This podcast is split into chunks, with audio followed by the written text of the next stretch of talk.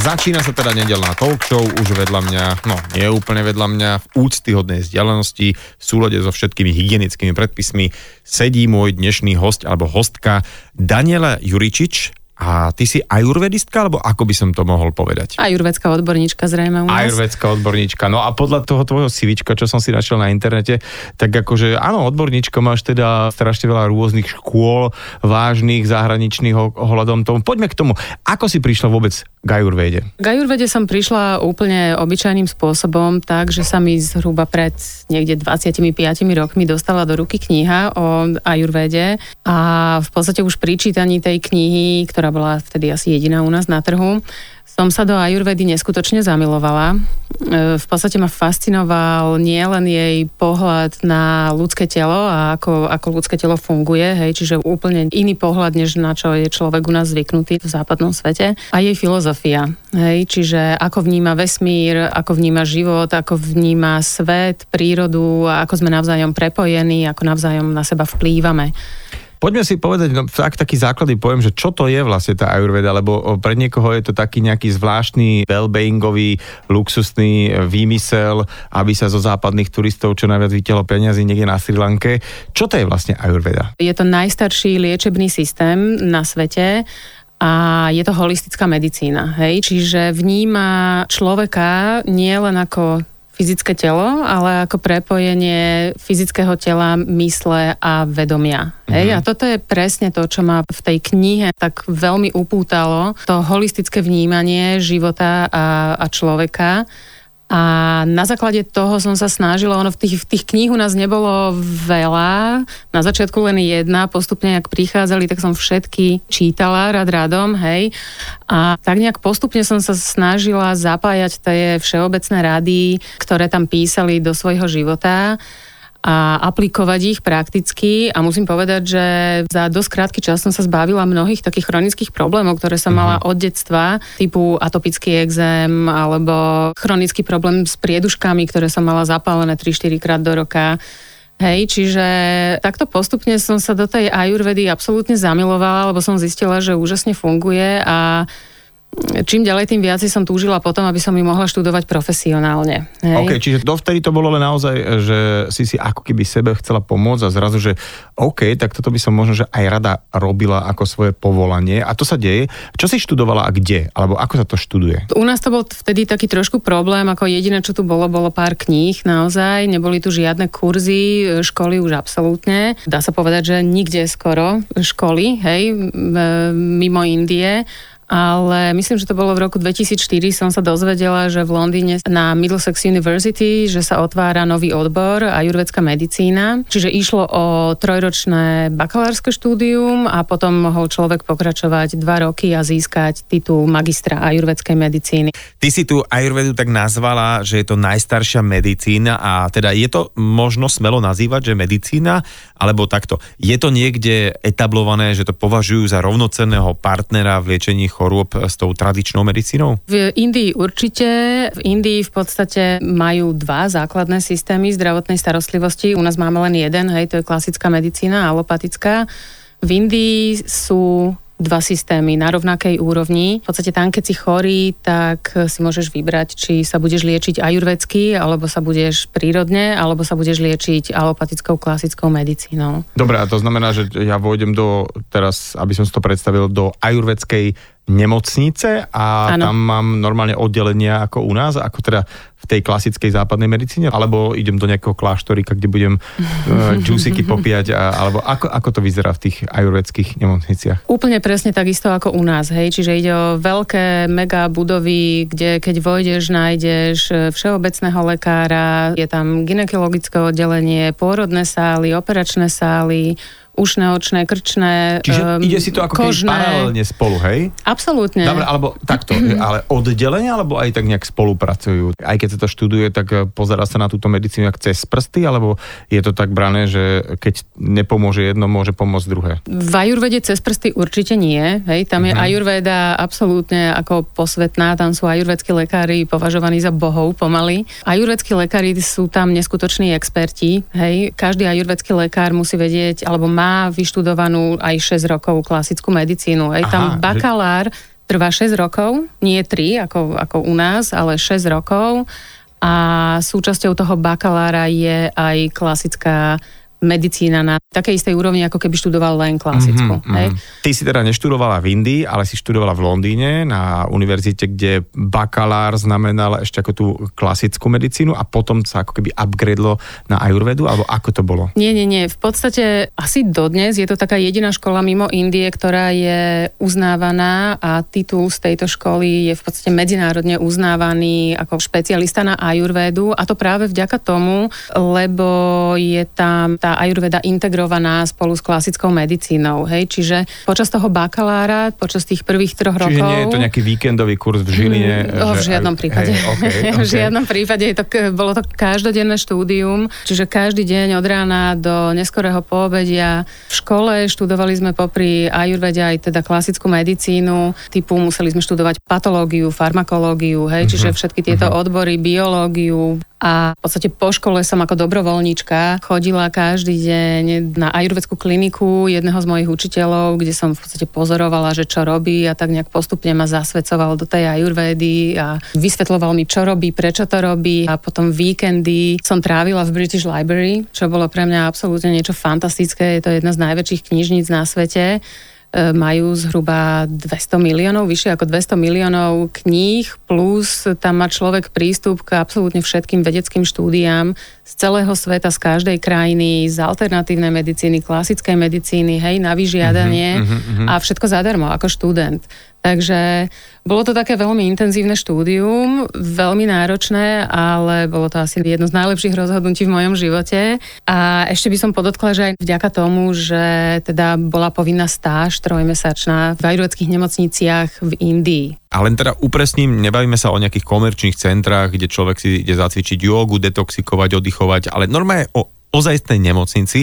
A ako to teda vyzerá v takejto ajurvedskej nemocnici? Ako vyzerá to vyšetrenie? Tak ten prvý krok je zrejme taký dosť rovnaký, ako aj v klasickej medicíne, čiže potrebujeme nazhromažiť všetky možné údaje o anamnézu toho pacienta, čo sa týka aj zdravie blízkych členov rodiny, či sú tam nejaké genetické predispozície, akými chorobami závažnými ten človek prešiel v detstve alebo v neskoršom veku. No a potom prejdeme na také tie informácie, akým spôsobom žije, hej? Ako sa strávuje, aké má návyky, aký má spánok, aký má level stresu v živote. Hej, čiže snažíme sa zistiť, v akom rozpoložení ten človek je nie len na fyzickej úrovni, ale aj na tej emocionálnej a mentálnej. Ja som čítal o takom jednom ajurvedskom vyšetrení a tam ten pacient tak opisoval, že ti ako keby pozerajú na oči, jazyk, kožu, nechty a také, že proste, že sa sledujú takéto, že čo tam sledujete? Alebo je to naozaj tak? Je to naozaj tak, ale na to, aby som o tom niečo povedala, pravdepodobne by bolo dobre povedať tak trošku o koncepte ajurvedy, ináč to nebude pochopené. No, hovor. Taký ten koncept ajurvedy je v podstate založený na 5 elementoch a 20 kvalitách. Tých 5 elementov je vzduch, voda, oheň, zem a éter. A ajurveda vlastne vraví, že celý vesmír vrátane ľudského tela sa skladá z týchto 5 elementov. Hej, otázka je iba v akom pomere. Čiže keď sa pozrieme na ľudské telo, povedzme element vzduchu. Je to taký ten princíp pohybu alebo dynamickej síly v organizmu. Čiže vzduch je pohyblivý a je zodpovedný za absolútne všetok pohyb v ľudskom tele. Hej, či už ide o nervové impulzy, alebo ide o pohyb vzduchu v dýchacom systéme, cirkuláciu krvi a pohyb je možný len vtedy, keď je voľný priestor. Hej? Čiže keď sa pozrieme na ľudské telo, tak vo vnútri máme veľké množstvo rôznych dutín a prázdnych priestorov. Hej? Keď sa pozrieme na kosti, napriek tomu, že vyzerajú tak kompaktné, tak je to v podstate milióny pórov je tam, hej? Voľného prázdneho priestoru. Žily sú duté, hej? Močový mechúr je dutý, máme komory v srdci, máme komory priestory v mozgu, hej? Čiže máme kopec priestorov v tele, vďaka ktorému tento pohyb nastáva. Hej? Čiže toto je element vzduchu a element priestoru alebo éteru.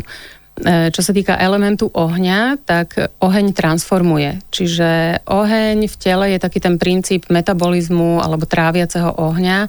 Čiže čokoľvek, čo potrebuje byť pretransformované, tak deje sa to vďaka elementu ohňa. Element vody, ten vidíme klasika akékoľvek tekutiny v tele. Hej? Čiže naše telo musí byť dobre lubrikované, máme plazbu, máme synoviálnu tekutinu, mozgovo-miešný tok, hej, čiže máme kopec tekutín, ktoré naše telo potrebuje na výživu, na to, aby hormóny pracovali, aby bunky boli vyživované a tak ďalej.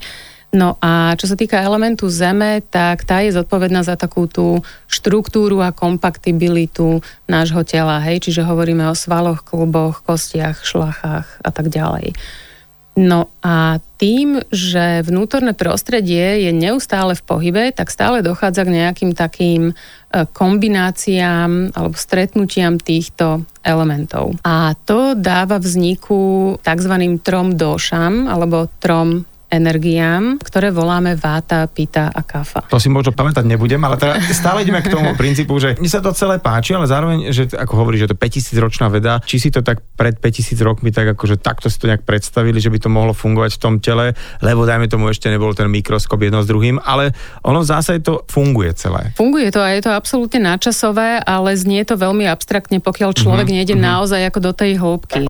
Ty si teda hovorila, že v ajurvede figurujú isté tri dóše, ak si dobre pamätám, inak povedané energie.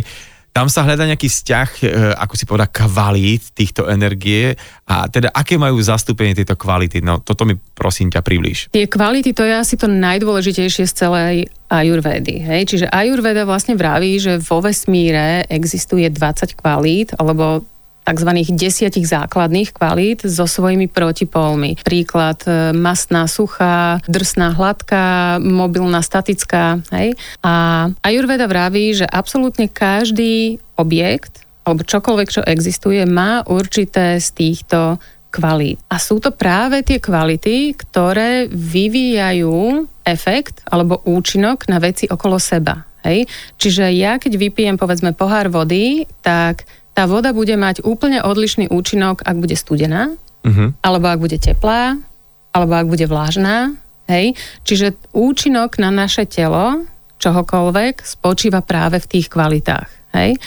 No a keď sa pozrieme na tie tri dóši, tie energie v podstate nie sú nič iné, len zhluky určitých kvalít, ktoré vyvíjajú nejaké činnosti v našom tele. Hej? Čiže tieto dóši regulujú absolútne celú psychosomatiku nášho tela cez svoje kvality. Snažím sa teda si do toho neskakať a pozorne počúvať, že ak tomu správne rozumiem. Čiže ja prídem k ajurvédskému odborníkovi a ten na základe takých pozorovaní, ktoré môžu trošku inak vyzerať ako pri klasickej medicíne, alebo pozorujem iné veci, dajme tomu tie oči, jazyk, kožu a tak sa snažíte ako keby už z tej nejakej praxe to zapasovať, nechcem povedať, že do tabuliek, ale do týchto všetkých kvalít, aby to mi potom na mňa vyskočilo, že čo tomu človeku je, hej, že keď sledujem tie kvality jednotlivé a tie dlhší, dobre hovorím, hej, ano. Tak na základe toho mi to vypluje potom, že už keď som skúsený, vidím, že OK, tak tomu je toto a toto, ale asi sa to neberie tak, že tak tento má angínu, ale hľadaš, prečo tá angína prišla, hej? Áno, máš pravdu, čiže počas tej diagnostiky vlastne snažíme sa zistiť nielen aktuálny stav tých troch dóš, ktoré hovoria o aktuálnom stave alebo zdraví toho človeka, ale snažíme sa aj zistiť konštitúciu toho človeka, hej? Čiže ajurvédská medicína je vysoko individualizovaná, to znamená, že každého človeka vníma ako úplne jedinečného, hej? Čiže nie len, že ináč vyzeráme, ale aj ináč fungujeme. A ten rozdiel spočíva práve v tom pomere dóš, za kým sme sa narodili. Hej? Čiže čo my sa snažíme zistiť je pomer dóš, za kým sa človek narodil, čo udáva jeho konštitúciu, prirodzenú. A snažíme sa zistiť aktuálny stav dóš v tomto momente, dnes alebo v poslednom období. Pokiaľ ten pomer tých dóš je rovnaký s tým pomerom, za kým sa narodil, tak ten človek je zdravý. Ak tomu správne rozumiem, alebo to, čo si hovorila, tak dajme tomu, že z vášho ajurvédskeho pohľadu 10 ľudí s tou istou diagnózou, napríklad cukrovkou, môže podobne vyzerať a môže mať podobné symptómy, ale na druhej strane každý človek to môže mať z nejakého iného dôvodu. Rozumiem tomu správne? Áno, každý to môže mať z iného dôvodu a nie len to, ako sme už hovorili, keď človeka liečíme, alebo kľudne môže ísť aj o prevenciu, ale povedzme, že liečba, tak pozeráme sa aj na konštitúciu toho človeka, aj na ten momentálny stav a zároveň hľadáme príčinu toho ochorenia, hej, ktorá väčšinou býva v životospráve. Aby to posluchači pochopili, tak dám taký, povedzme, jeden príklad, čo sa týka tých konštitúcií rôznych, hej, a čo sa týka momentálnej nerovnováhy. Čiže povedzme, že ide o človeka, ktorý sa narodil s vátovou konštitúciou. To znamená, že prirodzene u tohoto človeka prevláda z tých troch doš, z váty, pity a kafy, prevláda u tohoto človeka váta. Hej, no, takže my to, áno, idem to vysvetliť. Čiže hovoríme takémuto človeku, že je to vátový človek. Hej.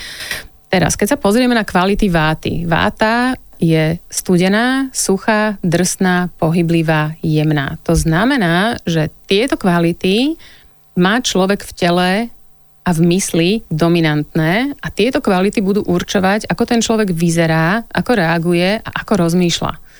To znamená, že vátoví ľudia budú mať jemnú štruktúru tela, budú mať ľahkú stavbu tela, budú mať tenké kosti kĺby, tenkú kožu. Tým, že váta je studená, majú tendenciu k studeným rukám a nohám, slabej cirkulácii, nemajú radi zimu, nemajú radi chlad. Tým, že váta je pohyblivá, sú to ľudia, ktorí prirodzene dosť veľa rozprávajú, milujú pohyb, stále potrebujú byť v pohybe, rozprávať, rýchlo rozmýšľajú, rýchlo reagujú. Váta tiež dáva takú tú tendenciu, čo sa týka mentálnych vlastností, tak títo ľudia majú tendenciu k nervozite, obavám, strachom. Teraz takýto človek si na vátu musí dávať pozor. To znamená v preklade, musí si dávať pozor, aby do života nedával kvality tejto váty, lebo on už týchto kvalít má v tele dosť. Čiže on potrebuje práve, že do tela a do svojho života prinášať opačné kvality, ktoré tú vátu budú udržiavať v rovnováhe, aby sa nezvýšila. Hej? Mm-hmm. Čiže teplo, mastné, vlhké, ukludňujúce, uzemňujúce. Hej. Menej sa pohybovať, menej sa pohybovať, áno. OK.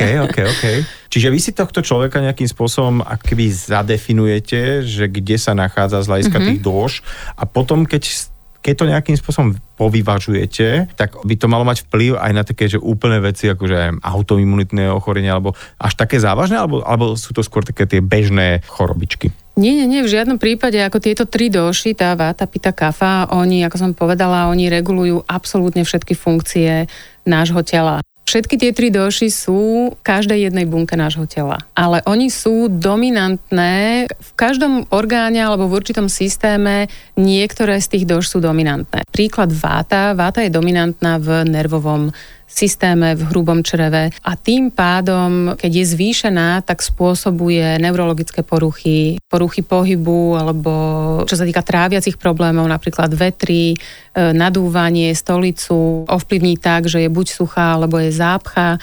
No a napríklad pita, tým, že je to taká, je tam dominantný ten oheň, tak je dominantná v tráviacich orgánoch najviac a v šedej hmote mozgu a je zodpovedná za akúkoľvek transformáciu a taktiež reguluje hormonálny systém. A tým, že je tam dominantný oheň, tak vlastne zvýšená pita je vždycky prítomná pri zápalových ochoreniach. Počuj, ja sa chcem opýtať, keď taký bežný človek, ktorý nemá prístup k ajurvédskej nemocnici v Indii a chce, dajme tomu, vyskúšať implementovať nejaké vaše ajurvédske princípy na sebe, napríklad v jedle, čo by mohol, mal, nemal robiť? Ako som hovorila, tak ajurveda je veľmi individuálna. Zastáva taký ten názor, že nie všetko dobré je dobré pre každého. Mm-hmm. Hej? Čiže ten prístup je veľmi individuálny a je založený práve na tej konštitúcii a na tom aktuálnom stave doš.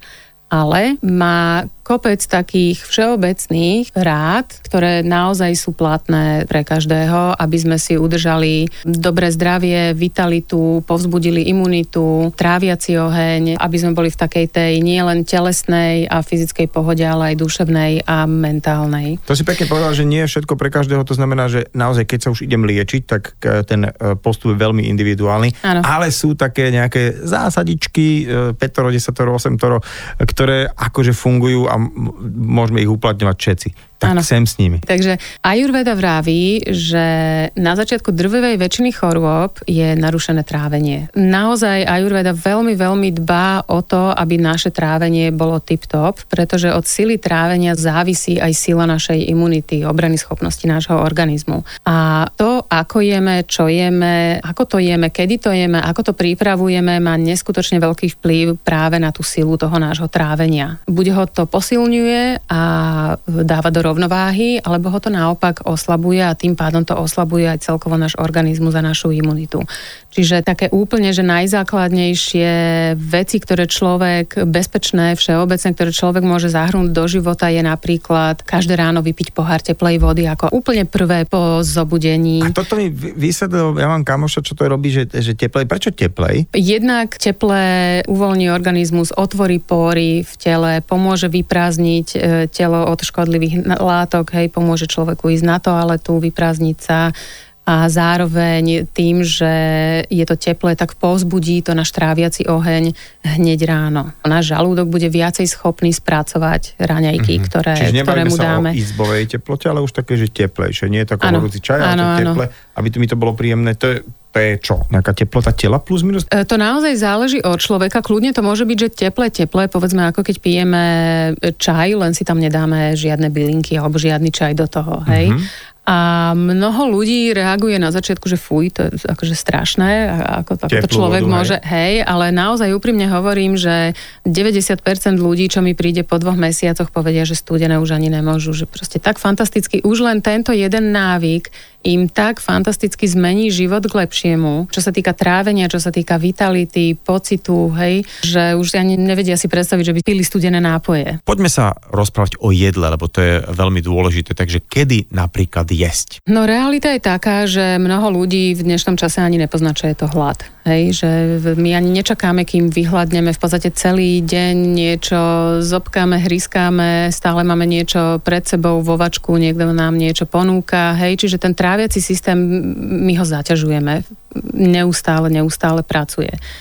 No a v podstate trávenie akéhokoľvek jedla, ktoré dáme do žalúdka, trvá niekoľko hodín. Hej? Čiže my, keď niečo zjeme, mali by sme tomu žalúdku, tomu tráviacemu systému dať takú príležitosť, aby to jedlo, ktoré sme tam dali, aby bolo naozaj dokonale spracované. Lebo od toho, ako je to jedlo spracované, absolútne závisí sila našej imunity, čo v preklade znamená, že potrebujeme to jedlo rozložiť, aby sme z neho získali všetky možné živiny, ktoré v sebe má, aby tie živiny boli dobre absorbované, asimilované do krvi, do plazmy a aby boli dovedené až na bunečnú úroveň a podporili rôzne orgány, rôzne tkanivá v tele. A toto zvyšuje presne aj tú obrannú schopnosť, tú silu nášho organizmu bojovať proti chorobám a byť vitálne, byť vyživované. Čiže dajme tomu jedlo, obed, tam sa začnú diať nejaké procesy, nastúpia všetky enzymy, pankreasy, žlčníky, robia tam svoju robotu a ja keď mu tam stále prihadzujem, tak v podstate ako keby to tam nevie sa ukončiť ten proces a stále sa musí celá táto aparatúra spúšťať znova a znova. To hovoríš to, že to vlastne strašne namáham celý ten systém celý čas. Hej? Áno. A nie len to, ale aj v podstate zmiešavame už na poli vytrávené jedlo s nestráveným. Hej? Čiže vzniká z toho proste hmota, ktorá je veľmi ťažké ju vytráviť. Čiže ten žalúdok je naozaj pod nátlakom a vlastne začnú nám v tele vznikať toxíny. Ja viem, že tento pojem v klasickej medicíne moc neexistuje, ale v ajurvede tzv. Áma alebo toxíny sú číslo 1 pri tvorbe mnohých chorôb a hlavne autoimunných chorôb. A jeden z takých symptómov alebo príznakov tých toxínov je povlak na jazyku. Hej? Preto mnohí ľudia vlastne, alebo v ajurvede učíme ľudia, aby si pozorovali jazyk a na základe toho sa vidí, či to trávenie je dobré, dokonalé, alebo ja mám nie. Takú škrabku, ja si to dám preč vždy a potom mám pocit, že už som zase zdravý. Či to nejela to masy, hej. No dobre, tak čiže správne hovorím to, že ja zase tak počúvam, snažím sa to, že potrženo, sečteno, jesť menej často, hej. A teda nenaväzovať tie jedla na seba, ale nechať tam taký ten priestor tým všetkým orgánom, aby to nejakým spôsobom vytrávili. Áno, aspoň tie 3 hodinky by sme mali dať, hej. A nie len to, v podstate ajurveda vraví, že mali by sme jesť jednak v pravidelnom čase, ale ten čas by sme si mali určiť podľa toho, kedy u nás prirodzene prichádza hlad. Čiže tie raňajky by mali byť niekde medzi 7 a 9, obed by mal byť niekde medzi 11 a 2 a večera, čo mnohých nepoteším, by mala byť niekde medzi 5 a 6, maximálne 7 v lete. A potom by sme už jesť nemali absolútne nič. A čo teda, keď som hladný? Tu je otázka, či je to naozaj hlad, pretože veľakrát hlad je zamaskovaný smet, čiže mnoho ľudí, ktorí toto sa mi už začína páčiť, dobre. Čiže mnoho ľudí, ktorí ku mne prídu, teda z tých, ktorí hovoria, že sú v kuse hladný, tak samozrejme deje sa, že môžu mať extrémne silný metabolizmus, čo je nerovnováha, čiže to dávame do poriadku, alebo pijú nedostatočné množstvo tekutín, ale hlavne čistej vody. Hej? Čiže ľudský organizmus na to, aby naozaj super pracoval, aby imunita bola silná, aby naše bunky sa regenerovali a tie nové, aby sa tvorili silné a v poriadku zdravé. Na zdravie. Otváram vodu a pijem. Tak mali by sme vypiť aspoň 1,5 litera čistej vody na deň. Hej, nie tekutín, ale čistej vody. Čiže veľakrát ľudia nepijú dostatočné množstvo ľudí. Ku mne chodia ľudia, ktorí vypijú deci vody na deň, hej, alebo 2 deci a to je všetko. Čiže veľakrát ten hlad je zamaskovaný smet. Čiže není naozaj fyziologicky možné, aby človek bol, pokiaľ má tráviaci oheň, metabolizmus v rovnováhe, že je akurát správny, tak není možné, aby do hodiny bol hladný. Hej. OK, a teraz tak rozmýšľam, že keď hovorí, že hlad je zamaskovaný smet, tak to poznáme. V podstate aj také pivinko a vivinko, tak má tiež veľa vody v sebe, takže keď to tam nejak doplním, takže to by sa mohlo nejakým spôsobom rátať. Ale asi nie, ty sa tak smeješ. Dobre, nie. A teraz poďme na tie množstva, lebo to, keď som teda si googlil tú ajurvedu, tak tam boli spomínané, že hrste a to mám ako vnímať, teda, že raňajka je 1 hŕsť, obed 2 hrste, ano. Toto mi vysvetlí. Áno, naša vlastná, nie manželová, hej. Takže náš tráviaci trakt je schopné vytráviť naraz len také určité množstvo, hej, tých potravín, aby sme ho nezaťažili. To množstvo je približne, čo sa týka ráňajok, 1 hŕsť našej vlastnej hrste, hej, obed 2 hrste a večera tiež 1 hŕsť. Ja musím povedať, že idem vyhľadať po tejto relácii nejakú plastickú operáciu hrsti, že si tam trošku zväčšiť, také Dčka si spravím, akože, čo sa týka rúk, lebo aby som sa mohol poriadne nájsť. Čiže aj to množstvo robí teda tú šarapatu, že ak toho tam dám naraz príliš veľa, takže sa to naraz ani nezačne tráviť, hovoríš? Áno, lebo teraz opäť prichádzame, keď sa vrátime k tým kvalitám, hovorili sme, že akýkoľvek pohyb je možný len v priestore. Hej? Potrebujeme priestor, aby bol možný pohyb. A keď sa pozrieme na trávenie, tak vlastne žalúdok sa pohybuje. On premiela tú potravinu, ktorá sa tam mieša s tráviacimi enzymami. A my keď ten žalúdok úplne napcháme v podstate len jedlom. Ale on sa dá zväčšiť. Akože to sa ti môžem... Akože, tomu verím. Teraz seba z boku, akože že ja som si podľa mňa zväčšil objem brucha, takže sa mi tam viacej zmestí. Či to nie je o tom, hej?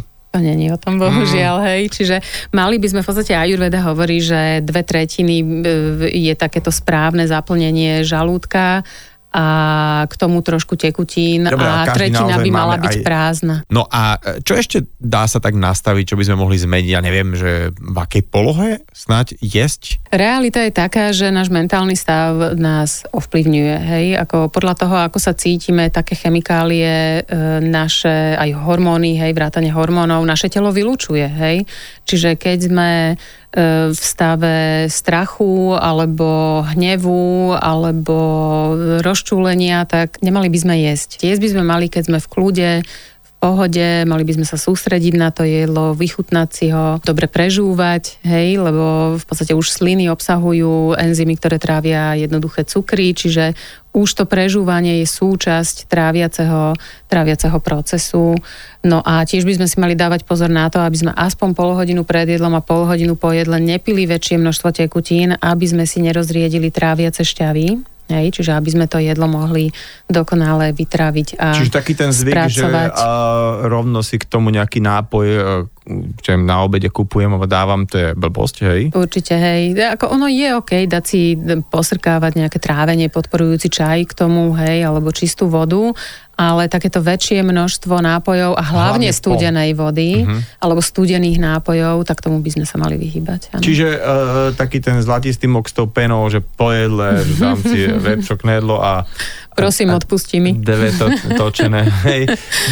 Dobre, to som si sám nabehol, že si pýtam tieto tvoje rady.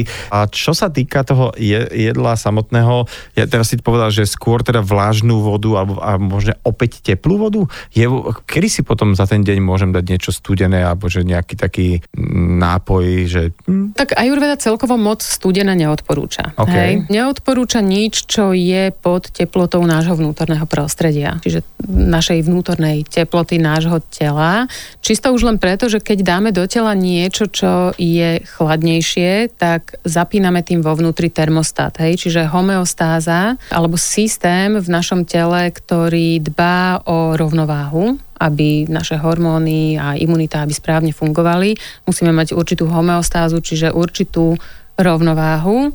A my, keď ju narušíme tým, že dáme niečo studenšie, než je to vnútorné prostredie, tak zapneme termostat. Čiže začneme kúriť, hej? Začneme zvyšovať teplotu vnútorného tela.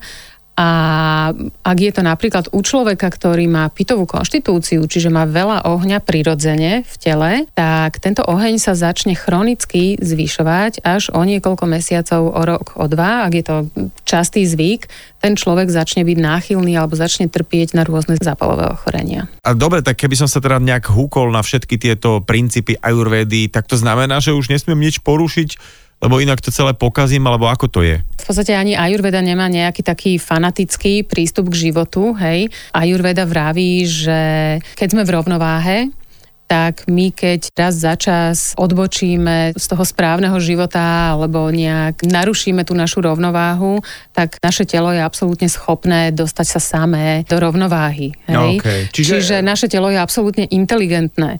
Takže neustále pracuje na tom, aby bolo v rovnováhe. Ono má úžasné samoliečivé schopnosti. A toto je vlastne aj cieľom ajurvedy, podporiť tie samoliečivé schopnosti toho organizmu. Ten problém nastáva v tom, keď človek začne tie veci robiť, tie, čo mu nesedia, alebo ho disharmonujú, ak ich začne robiť pravidelne, alebo ak ich začne robiť každý deň, alebo príliš často, hej.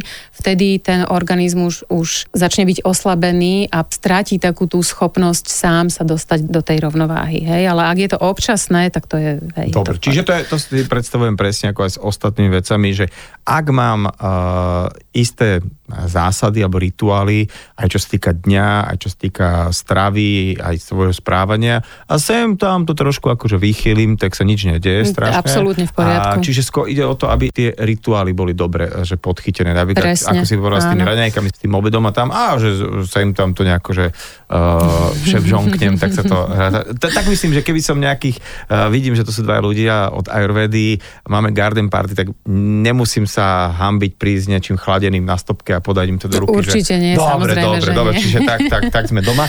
A teda späť k tomu, že niektorí ľudia vnímajú to také nejaké indické bylinkárstvo. Je tam ale aj tá vec, že aspoň to sa hovorí, že tí ľudia, ktorí sa vyznajú v ajurvede, sú veľmi dobrí botanici, alebo respektíve takí bylinkári. V podstate naše staré matere, keď teda vedeli všelijaké tie čaje zbierať, sušiť, aj to sa dá považovať za taká lokál ajurvedská medicína? Áno, aj nie.